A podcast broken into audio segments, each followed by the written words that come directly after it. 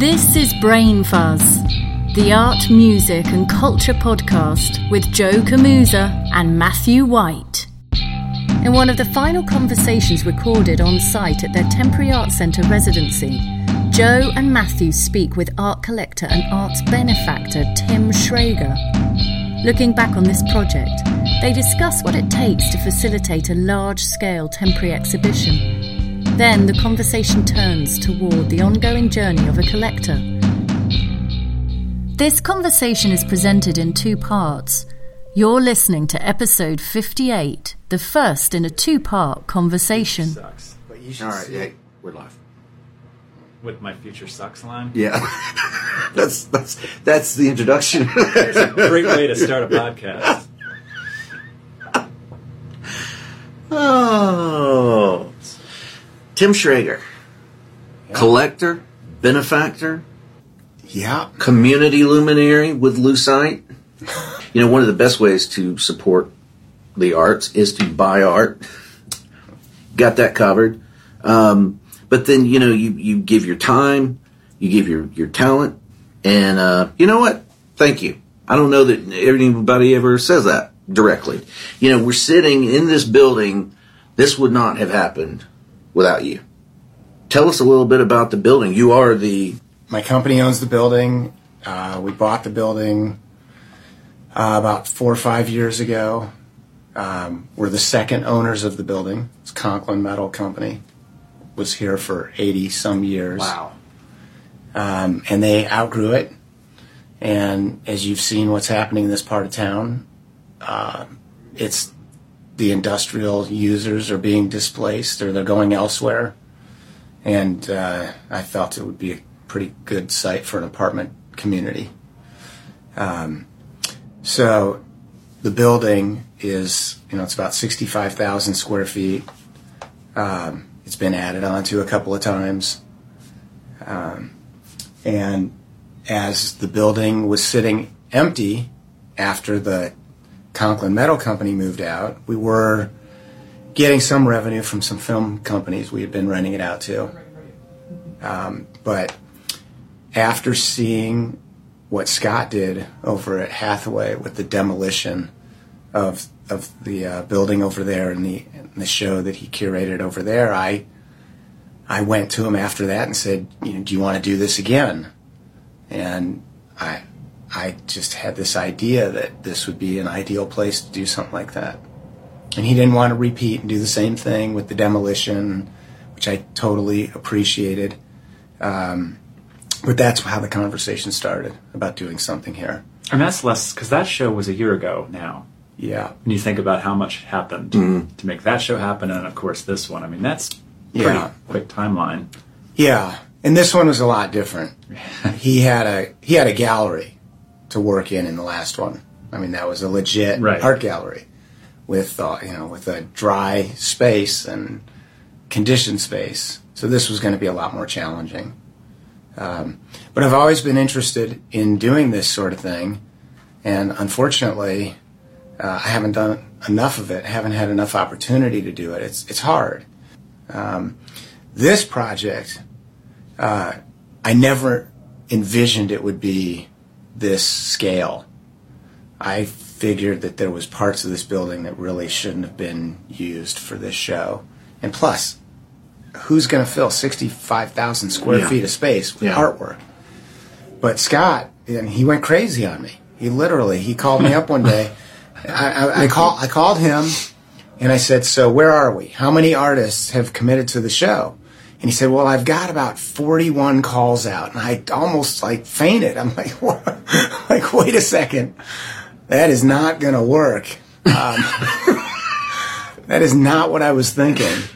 Um, and it ended up, we ended up in the 20s. So it, it, it, it corrected itself, I think, because, you know, people weren't available and, um, and, but there were, you know, there were parts of the building that were going to be really challenging to utilize. And as I was telling Joe earlier, if I could go back a month and start this over again before the opening, I'm sure Scott would say the exact same thing. I mean, we would have done things differently. Well, I guess you're learning those lessons every time you do something like this, no matter how many times you do it. But so in any pop up situation. This one, of course, is is unusual because of the scale and the size. But even in smaller projects, you know what you, you've mentioned time and timeline, but what are some of the other challenges that you run into? Um, not just as the not just in putting it together, but as an as an owner, because there's there are all kinds of factors that people don't think about. Insurance, Yeah. uh, you know, I think I heard you guys mention, you know, like, okay, w- what do we do with trash? You know, Yeah, yeah, that was one of the funny revelations. Um, so, you know, this may be a little different situation than you're going to find elsewhere. Certainly, the show I, I mentioned that I did with Craig, and the show Scott did last year at Hathaway. You know, he didn't run into any of the problems um, there. I, shouldn't say any. That that there's so many things that came up here that um, we just hadn't really thought about until the last minute. Some of the things were obvious you know, I knew there was going to be a problem with the roof. I knew keeping the place dry was going to be an issue, and I was not comfortable with the quality of the artwork that Scott got uh, for this show. About if we couldn't if we couldn't guarantee that the artwork was going to be safe, that was scary to me. yeah, Oh yeah. So I had a contractor on the roof of this building uh, for, you know, like a week, just making sure that we could stop the water from getting in as best as we could. There were obviously going to be areas that there was no way we were going to stop the water from coming in. Uh, but we ended up tarping the vast majority of the roof of this building. We this building's got an internal gutter system because they knew water was getting in, and so the water that's where you see buckets around. Yeah. So the water's being funneled, the water's coming through the roof into an internal gutter system and into buckets that have to be emptied. Um, Scott's got students running around vacuuming up areas. Um, but luckily, we got it to the point where we felt very confident that the artwork was safe. So that was good. Uh, the funny story that I don't know if Scott shared this with you, but um, was that he was trying to keep his wife out of this. He did not want Saskia to get sucked in to this this show. And about a week before the opening, it became apparent that Scott needed more professional help uh, pulling this thing off. and so Saskia volunteered. And she came in, and one of the, and she calls me up, and she's got a list of things she wanted to go over with me. And one of the things on the list was, "What do we do with the trash?" And it was like this, like you know, it was one of those light bulb moments. It's like, okay, what do we do with there, there's no dumpster at this building we had it taken away so people wouldn't just come and throw their crap in it around the, from the neighborhood so like yeah that's a good question. I'm going to take care of that tomorrow morning. Yeah, this was like at 11 o'clock at night. We're on the phone talking. And and then it became obvious that there were several other things that you know needed to be dealt with. Um, but there were a lot of other things. I, I had i had my company's maintenance crew over here uh, countless hours leading up to the opening of the show.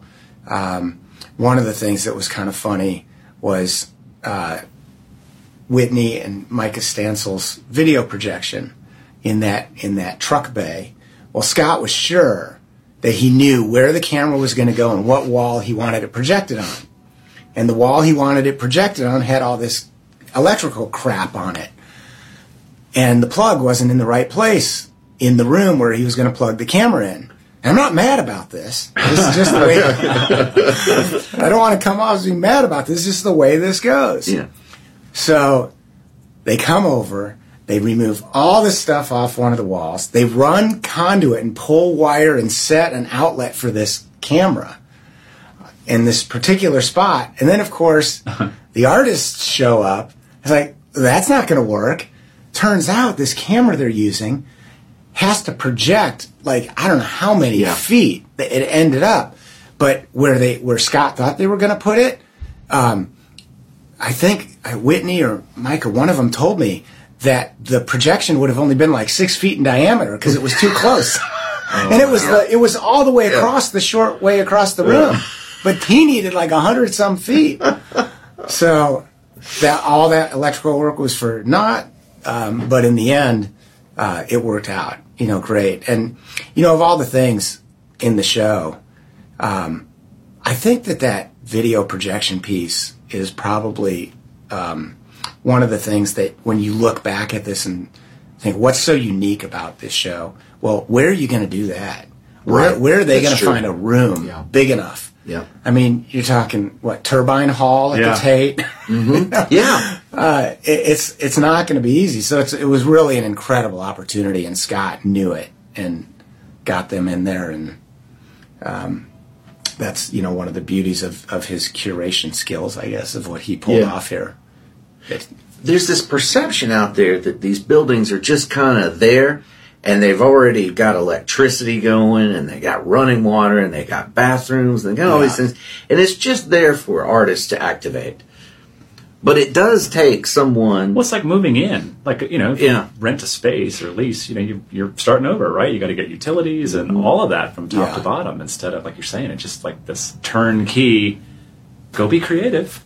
Well, it's something sits for Yeah. sits for a while. It doesn't take long before problems just. Oh yeah, yeah. And that was another thing about this building was that we had, luckily, we had rented it out not too long ago. Uh, but the last film production company that was in here, it was you know it was several months ago.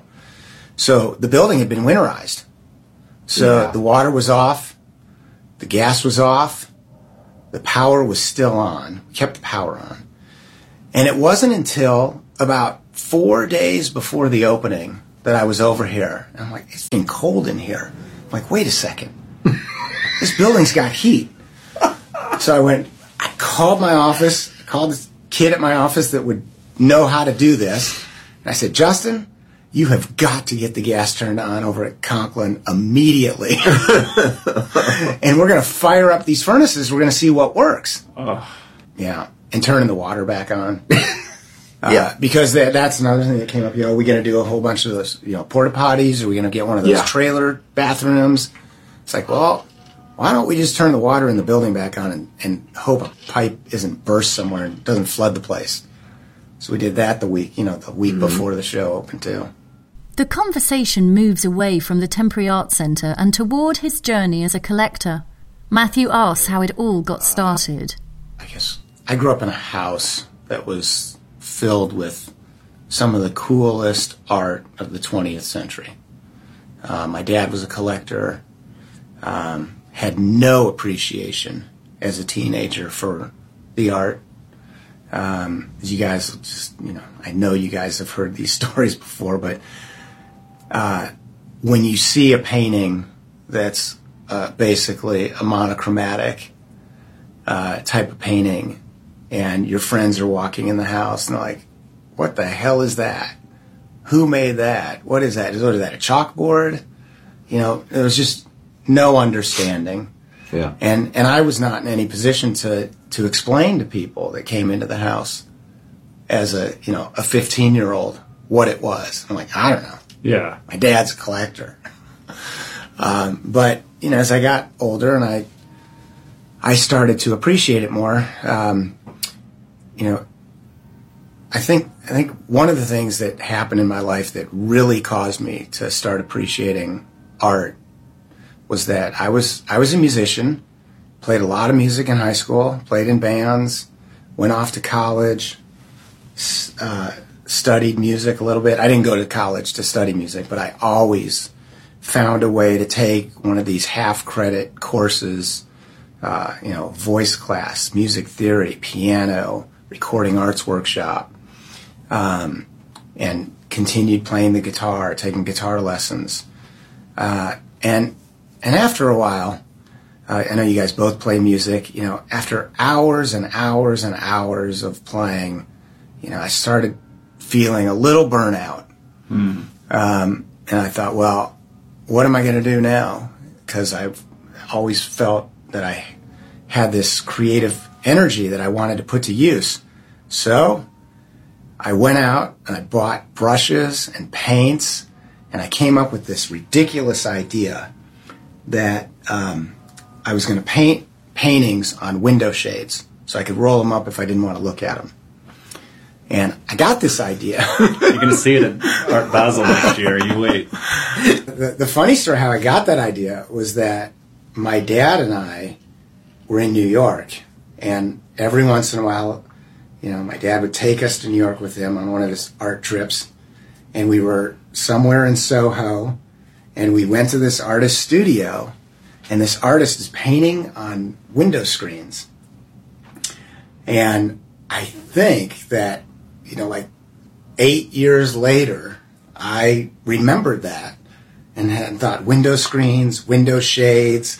That's sort of where the idea came from, and and uh, so so I started painting, uh, and after I probably made about my twelfth or fifteenth painting, I realized how hard it was, and I realized that you know I'm this is not something that I'm that I'm going to do.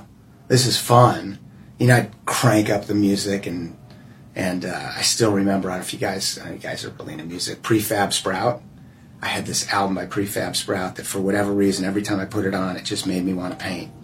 Um, and and so after after doing that for you know a few years of attempting to to create paintings, I realized that this was not for me. I started playing way more music again, mm-hmm. and and uh, and when the time came, um, I started I started looking at art in a whole different way to buy art instead of just admiring and looking at art. But I think that that attempt to paint my own paintings gave me an appreciation for what you guys as artists do that I had never had before. Um, and certainly the the idea that an artist could paint a monochromatic painting and and call it art, um, you know, I, I learned how to appreciate that, um, and slowly over time, I learned how to appreciate that just about anything an artist wants to claim as art is art, mm-hmm. and I blame all this on Duchamp. Yeah. So you know, I've been in so many conversations with people where I just referenced Duchamp and said, if, and if you don't know what I'm talking about, just go look him up and you'll and read about him and read about the urinal, and you'll have a better idea what I'm talking about. Mm-hmm. Um, That's funny because in the one of the more recent New Yorkers, there's an article on David Hammons, and it's all Duchamp, which was pretty awesome to. Yeah. Because I think a lot of people write that off, especially like casual, you know, fans of the art. It's like, oh, it's just a just a urinal or well, but look at the look at the thread through recent news with the banana and the duct tape that everybody gonna, now. I was going to bring that up. That's, yeah. the, that's the latest now, and it really is challenging. You know, you're down in Miami and someone duct tape a banana and it's Cattelan, and and uh, how do you explain that to people? It's hard to explain to people. Um, I don't think I have the I don't think I have the ability to explain that properly to people about why someone like Maurizio Cattelan can get away with duct taping a banana to the wall and calling it art. And again, I was having this conversation with somebody just last week, and I said, just go look up Duchamp and read yep. about him. Yep. and then see if you can connect the dots. Yep. Um, anyway, uh, so so from a collector standpoint, um, my wife Lauren and I got married in 1995. We built immediately, we actually were already building our first house before we got married and moved in right after we got married. And now I'm in this house, um, and it had all these walls, and, and there's like, there's no way I'm hanging posters in this house. it's, just, it's not going to happen. Post college. Yeah. I mean, I got the most awesome, giant Elvis Costello poster that I used to have hanging in my house and, and other things. And and my dad, once again, comes into the picture and he buys us a housewarming gift. And it's like a seven foot square abstract painting that he bought from a gallery in Chelsea and had it sent to our house. And this thing shows up, and we had we had the great room with the we had a couple big walls, so mm-hmm. he knew he had a wall for it. And I hung this thing up, and I thought, that's it.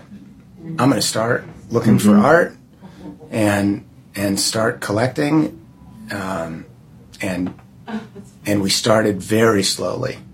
You know, the first five years, you know, we bought a few things, You know, we just spent a lot of time looking, and we looked in Atlanta, and we started looking in New York, and um, you know, we bought work from Alan Avery, we bought work from Bill Lowe, bought started buying work from Nancy Solomon, who was so disappointing when she closed her gallery because for me, she she had the best gallery in town for what I was looking for. Um, I loved what she was doing. Um, we bought work by artists that are in this show. We bought, we bought one of the very first paintings we bought was a Kojo Griffin painting mm-hmm. um, uh, from Vaknin Schwartz, from our old friend mm-hmm. Ori Vaknin. Um, and and that's really how it all started. And it was kind of funny how uh, how it progressed. You know, we, we didn't have a lot of money when we started, um, and and it was a lot of looking, and eventually uh, you get comfortable spending your money on art, and and then as you I think as you gain confidence in what you're doing, um, you have more confidence in spending more money. Yeah. And it was a slow progression, but after we got to the point where I started feeling, you know, a lot more confident about what I was looking at, what I liked more than anything. Because the last thing I wanted to do was buy artwork that I was going to look at a couple years later and go like, "Ew, why did I do that?" What was I thinking? Yeah. yeah. so we had very a very specific rule when we started. If we didn't love it, we weren't buying it. We weren't concerned about what it was going to be worth someday. We just because we weren't really we didn't really feel like we were buying artwork um, at the time. You know, 20 years ago, 15 years ago, we didn't we didn't know what we were doing. We knew we weren't decorating. That was like the last thing we were going to do. Um, we were buying art that we loved and and we never even thought about what we were going to do with it when we bought it. Not for years. It just it showed up, and you know you, you go back and talk about you know curating a show like this. What I, I Joe asked me if I ever would have this inclination to try to curate a show myself like this, and I just don't know that um, outside of my own home, my office. I have a, I have, I love curating in my home, but, yeah. uh, but trying to do it in a public space is, is a lot of, is a whole different thing with a lot more pressure. So. That's true. Well, when you, when you say that you love that you love, is that, what is that exactly? There's, I guess, the cognitive part of it where there's a theme maybe that you follow. But in your case, it's not so much a theme. Yeah, but you could probably look back over the years and say, well, there had to be some kind of theme. Yeah. Because one thing we also wanted to be careful of was that we didn't have a collection that was just so eclectic that it just didn't make any sense together. Yeah. So there probably it you know maybe unknowingly um, there were certain themes to the collection you know, when we started, it was abstract painting. You know, that that's really all we bought for the first five or eight years was abstract painting. Okay, so uh, do you remember Laurel Gitlen? Yeah. Yeah. One of one of yeah. Stuart Horodner's really yeah. good friends from Portland that ended up moving to New York and and she was in Atlanta. Um, and so here's this art world person who's way more art savvy than I am and she comes over to my house. This was several years ago. And I'm walking around my house with her, sort of giving her a tour and, and looking at all these paintings. And it was literally just painting, painting, painting. This was a long time ago. And about an hour and a half later, I started thinking, I said, I started thinking to myself, I wonder if she's bored yet. Know, I, I wonder if this is boring because I'm starting to think that there's something wrong with this collection. It doesn't have enough doesn't have enough diversity in in the type of work we're collecting. And I literally like woke up the next day thinking I need to start looking at sculpture more than I have been and thinking about isn't that the old joke though? Once the walls are filled up, that's when people start buying sculpture. You know, it's it kind of like we need need more space. yeah, maybe, maybe. Except except presenting sculpture in your home is very challenging. I can't imagine. Yeah, Lauren still hasn't forgiven me for some of the furniture that I threw away to make room for sculpture. um, but you know, you don't need that bench in the front entry of your house. No one's ever going to sit there. It's just so people can throw their crap on it. So we have a coat closet. What do we need that for? That's a great spot for a sculpture. Um, and and that, that may be simplifying the story a little bit. I had one of the very first artists that we fell in love with in New York was Rachel Harrison, and she was a sculptor, and it was just it was it was hard to acquire her work. Um, so we didn't have very much of it, you know, back in those early days. Uh, but now I think I think that of all the artists in our collection, we have more work by her than anybody, um, than any other artist. And and that was another thing about when I when you talk about a theme and where we were really going with all this is that is that I had this idea after the collection started becoming a little, you know, somewhat sizable and a little unruly that that uh, I was going to be more careful about adding new artists to the collection. I was going to be more selective because when we started, it was it was all emerging, uh, pre-emerging or emerging artists, and then we started looking up the food chain at some of the more established artists that were influencing the younger artists in our collection. We thought that would be cool to have have those influences and have these threads running through the collection. Um, so, like for example, uh, in our dining room, uh, you know, Dana Schutz, we took a liking to years ago when she was very young, and we and we were able to buy some of her work, and then um, and then and then I kept uh, and then Dunham. Dunham was somebody that that I took to very early. My dad was a huge Dunham fan. That was one of the few artists that I overlapped with. That I looked at. It was kind of interesting because I I was questioning why my dad was buying Dunham paintings. I said, Dad, this is really like more of my thing, even though Dunham was his, you know, more his contemporary than mine. Um, but just the the quirky uh, scenes that he was creating with all these crazy characters that he was painting seemed to be more like the kind of thing I would like than my dad. Um, and then what happened was I started, you know, reading more and more about some of these artists that were in our collection. I keep hearing this name Peter Saul, and I didn't know who he was. And um, and it turns out that at least a few of the 30 year old artists in our collection had referenced Peter Saul as an influence. And it turns out that a guy in New York, uh, David Nolan, a gallerist in New York that I had been buying work from, um, was a good friend of Peter's and represented Peter. Um, he was David Nolan was really came up through the art world as a as a dealer that was selling drawings more than anything.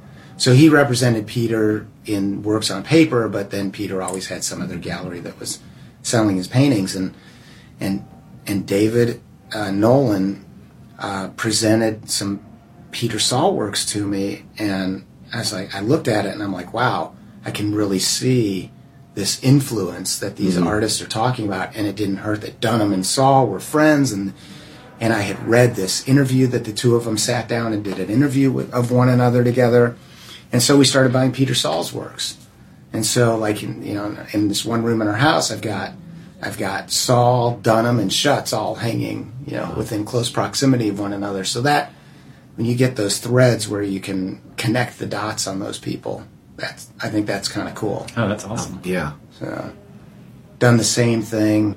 Lynda Benglis, Amy Sillman, Rachel Harrison. Those three also have this connection, and we have this really great piece by Rachel Harrison. It's got a photograph hanging on it.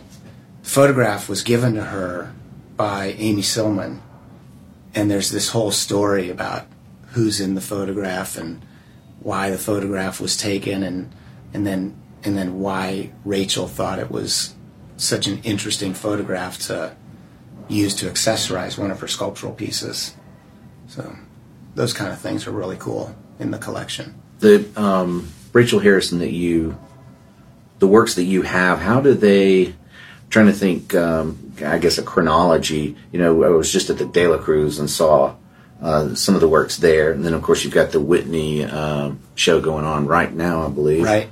Uh, have you seen that? I have not. I'm going uh, Are you? in January. But from a chronology standpoint, have you been purchasing all along, or did you? Yeah, yeah. Um, one of the very early experiences that Lauren and I had in New York was um, we walked into Greene Naftali's gallery. I can't tell you how many years ago this was. You know, maybe it was 17 or 18 years ago, and there was um, there was this Rachel Harrison sculpture, and Lauren and I looked at it and we were just like blown away by this sculpture. It, um, was really disappointed it didn't make the Whitney show. I don't know. I can't believe this one particular piece didn't. it's a it's a really great sculpture she made. And so we tell Carol that we love this work. We'd love to buy one of these things, and of course, we and and uh, you know a hundred other people want her work at that given moment, and um, and we had just met Carol, and we hadn't bought uh, more than one or two things from her gallery, and so we weren't on her preferred list yet. Yeah, yeah. And it was a process, and it was uh, you know this is this is one of the tricky things about the art world, and it's uh, it, it makes it challenging sometimes to be a collector. But eventually, um, eventually, we got to be close enough with Carol Greene that we rose up high enough on the list, and uh, I'll tell you kind of a funny story about our very first Rachel Harrison work we ever bought. So we had been looking, we'd seen a solo show of hers. None of the work was available. It was all going to either museums or sold to other collectors. But Carol promised us that when the right time came up and the you know the right piece was available, she would call us. So uh, this was probably about two years of working on her, trying to you know get our first Rachel Harrison piece. I'm going to guess this was about 15 years ago. And Carol calls me up and says, "Tim, I've got the piece for you." And she sends me a picture of it, and it's this sculpture that is one of her uh, sort of she she makes these pieces out of hydrocal. It's and and, and she sort of it's really like a stucco process. She stuccos these things, she paints them, and then she attaches things to them, ready-made stuff. Again, all referencing Duchamp. And this one particular sculpture is this sort of smallish piece that sits on the floor that is only about uh, two and a half feet high, and it's got a little bird that she bought at the dollar store perched on top of the sculpture. And it's called Sculpture with Bird. and she, you can just imagine, you get a JPEG of this thing, and I'm like, I call her up and I'm like, Carol, we've seen so much of Rachel's work that we've told you we wanted. this is this is what I get. The sculpture with the bird perched on top, and she launches in to this like, are you crazy? Like telling me I'm nuts that I should be like, this is I should be gagaing over this thing, and I listened to her, and I took her advice and I bought it, and it sort of opened up the door for me, and eventually we we got other sculptures, and we bought uh, photographs, drawings, um, a, a painting, which she doesn't do a lot of works that hang on the wall. We've got one of those. So we've got this whole cross section of Rachel's works. And, you know, about 10 years later, so, you know, maybe like five years ago, I was having this funny conversation with Carol. And, and, and it was like, you know what? After living with all of this Rachel Harrison work all these years, I have to say you were right. That bird is incredible. and it, and it really it's it stood the test of time. And there's this there's this great story that I don't know who the collector was. Some some deceased guy now, but this old man that I remember listening to him talking about collecting, and he said, I remember him saying something like, you know, don't buy artwork that when you look at it, you think, oh, it's pretty. This is going to look great in our house. Uh, there's nothing challenging about this. You know, it's just it's just this beautiful work of art, and and and uh, and it doesn't really challenge you in any way. He said those are the pieces that you're going to be tired of. And so I think that's the thing about this bird. Yes. This bird has been bothering me for 15 years. And I still look at it and I'm Yeah. still wowed by it. I, I think those are the things that really stand the test of time. one of the things that I heard somebody asking this the other day, and and it was like, oh, this is a stupid question, but you know, how do you get started collecting? And it's really not a stupid question for the reasons you just you just mentioned. I mean, once you start collecting at that level, it presents its own challenges. Of course, anyone can start collecting at any time by purchasing works, you know, directly or have a relationship with a local gallerist. But I guess the first hurdle is determining what do I want to collect. You said, you know, you love you love the work, but then there's also something does the work challenge you? For someone just getting started, how do they where do they start? I think I think you just start by looking. You know, you really have to look at a lot of work. And is that a museum? Do they go to a museum? Do they go to a what do they do? It's everywhere. I mean, your your museums are great. Uh, art centers are great. Um, opportunities to get into artist studios and really meet artists is really great too. Oh yeah. That's that's one of the things that that um, was always for me was the the most fun of all of it was actually meeting the artist, getting to talk to the artist, you know, coming to open studios and walking into Joe Camoosa's studio and hanging out with Joe and drinking coffee and talking to him about work.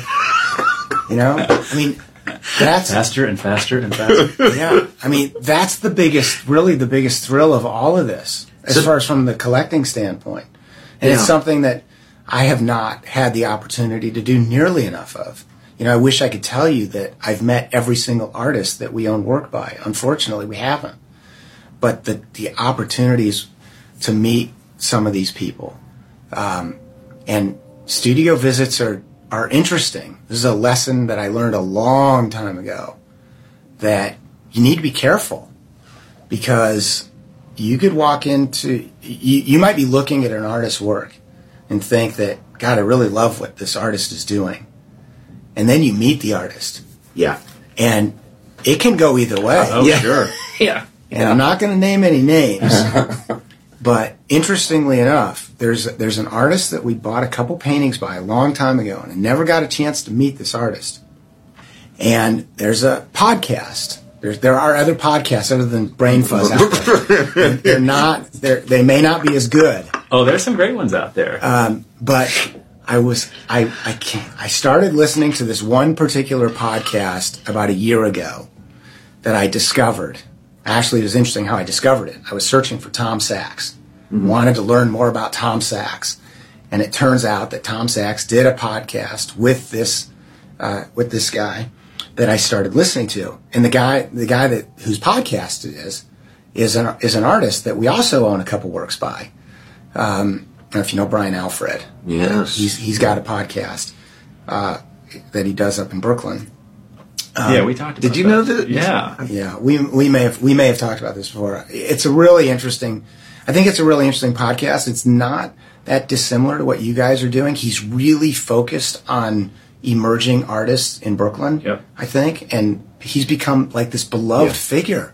I went to an opening. We're getting sort of off track here, but I went to an opening of his uh, at a gallery in Chelsea earlier this year, and couldn't. The crowd was. I mean, people showed up for his opening, and what somebody told me later is that the reason all these people are here is because what he's doing for the community through his podcast. He's I- giving I agree. people I listen to those all the time. Yeah, uh, in that's the true. Studio. It- Just because it's and sometimes then you do find someone and you're just like, oh my gosh, Well- I can't listen to this person for one more second. That's exactly what happened. And to Brian's, you know, I know he tried to take this podcast and and, and pull it in and rein it in. But this this particular artist, it was horrific, and it really turned me off. And it, and it's not just that. I mean, I've been to artist studios where I'm like, eh, I don't know anymore now. now that I've met the artist, I don't know. Or it can go the other I way. agree. Is it, It's is it the is it the BS detector going off, or is it the uh, It can be a few different things. Uh, yes, BS detector for sure. But the biggest problem I've had meeting an artist, and this, by the way, this has not happened very often. Yeah, this is a right. rare occurrence. But I've walked into a, a, a studio and struck up a conversation, and I realized that this artist not only, okay, give them the benefit of the doubt, they might not be a good communicator, you know? But Yeah. when they can't even really get the ideas across about what they're doing, then, then, oh, red flag goes Yeah. up. Red flag goes up, and I'm like, hmm, I don't know. I mean, if they can't have a one-on-one conversation with me and try and, and explain coherently about what their practice is all about, you know, what they're aiming, what they're aiming for, it's a it's a real turnoff. How much how much do you run into where it's a situation like, all right, I'm doing this, but now I'm going to create relevance by throwing all these buzzwords on top of it. Uh, That's when my BS detector goes yeah, off. yeah. You guys have had way more conversation with people than I have. Like that, maybe you'd find yourself in that situation. Um, I, don't know. I We do, we do extreme vetting though before. Seriously, that you guys vetting, avoid- vetting and editing. yeah, yeah, yeah. There's some yes. To uh, but wait, wait, wait, wait, wait. I've listened to all fifty plus of your. I've not Yeah, listened You're gonna get single a episode. prize. So, so where's where? Isn't there some kind of bell Uh, where someone says a word and you guys? There we go. When you guys We- started, Yeah. love that. Was you a had what, yeah. what did you call that? You, I know you you hated the word discourse. yeah, yes. Uh, it was well, yeah. It was the art speak. Um, yeah, Yeah. You're And speak. Someone the would thing use the is, what- Joe would ring the bell. Like, well, No, that's actually, Matthew was the ringer of the that's bell. where the extreme vetting came in because what we found was we were having conversations with people that did not rely on those words and they might use them but they would use them in the correct context so you let one by these guys don't make it to the podcast right but there are situations where you're listening to someone and they're throwing everything at you and you're looking at the work and you go where is all of that stuff you're talking about where is it yeah, it's like applied later somehow It's got to be a really hard position, though, to walk into a studio. I mean, occasionally, you know, we've all done it, go into other people's studio, and whether it's for just a critique or a talk, or if you're, but in the terms of like a collector, and you are known as a collector. So all those expectations that Yeah. get them, you know, I'm sure that's got to be very tense waters at sometimes, you know, in terms of, because some people probably really put on a hard sell for you, and that's probably makes you want to run even further. yeah. I, I haven't run into that too much. That's good. I, I get. I'll tell you. I get nervous going into an artist studio Yeah, I- because because um, you know sometimes it can be hard to strike up the right conversation. I mean, I can have a conversation with just about anybody, but I don't. You know, some of these, some of the visits we've been on, this is like, I don't want to say you know like once in a lifetime, but okay. How about this? Lauren and I are in New York last year, or earlier this year, and and I've always been a Tom Sachs fan. So this is why I was searching for him online. Yeah. I wanted to learn Yeah. more about him, and we've owned we had owned one of his works that we bought a while back, um, which is kind of funny. Uh, you've you've been you've seen this. It's it's the one if you remember. It's a McDonald's French fry uh, cone, you know, container. And instead of French fries, he has stuffed this thing with tools from his studio, even his eyeglasses. Um, and he stuck that in there to signify that it's a self portrait. I think that's what he, I'm pretty sure that's what he told me.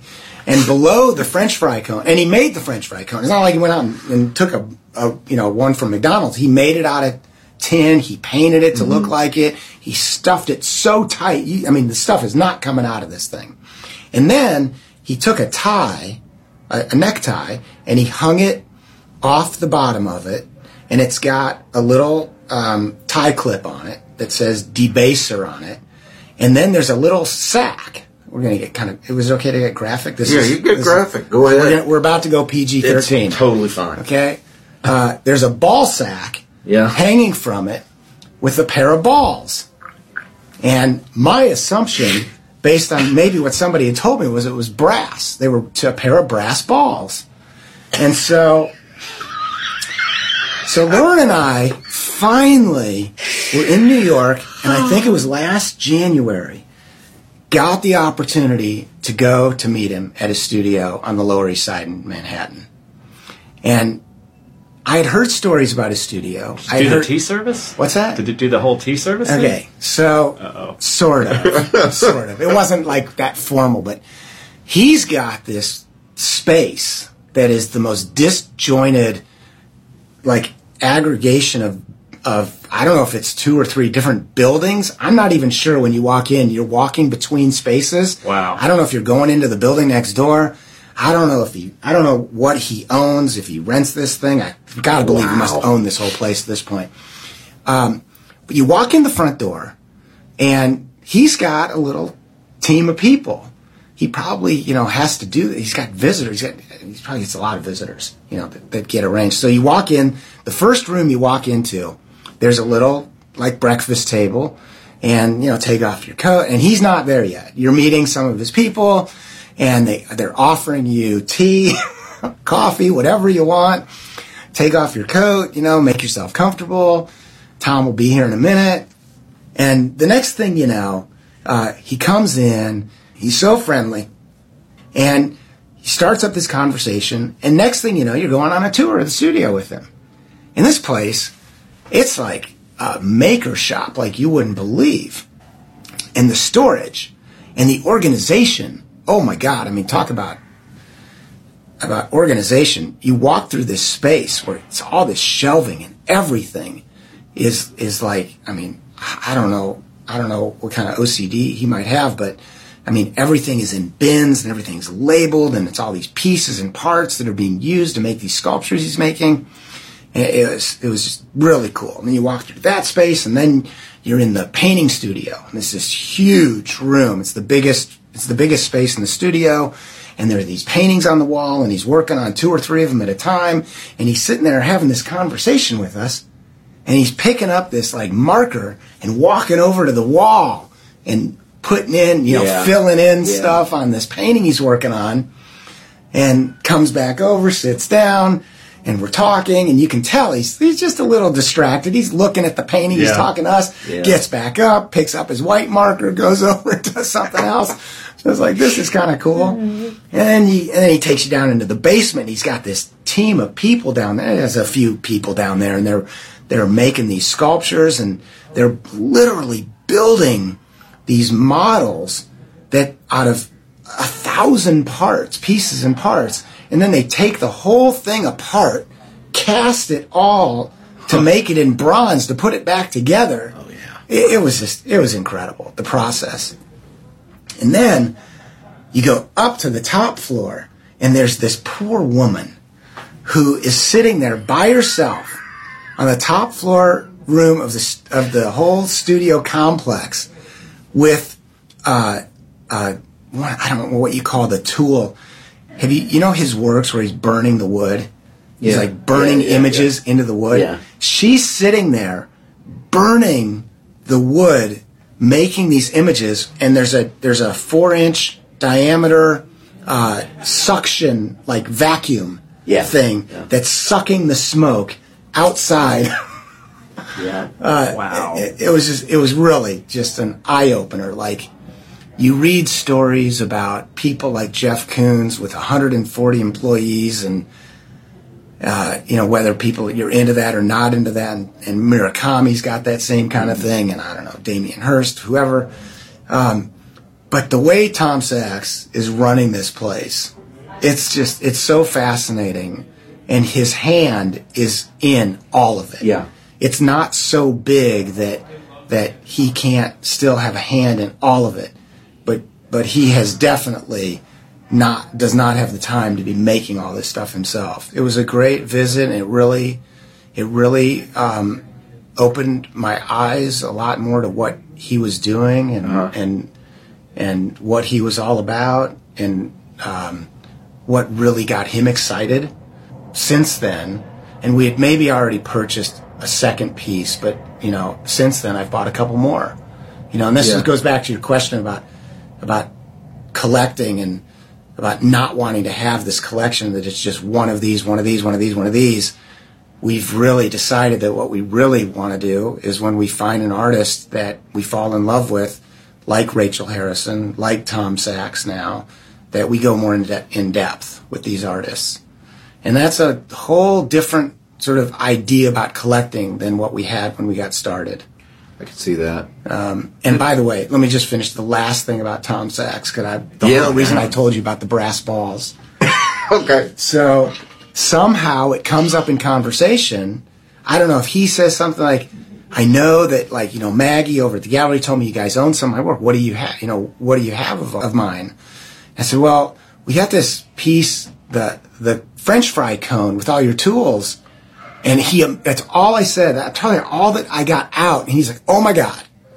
And then, now, I needed you here for this.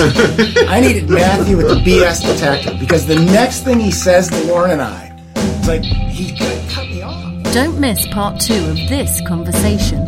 Subscribe at Apple Podcasts, Google Podcasts, Spotify, or Stitcher. And don't forget to leave us a glowing review.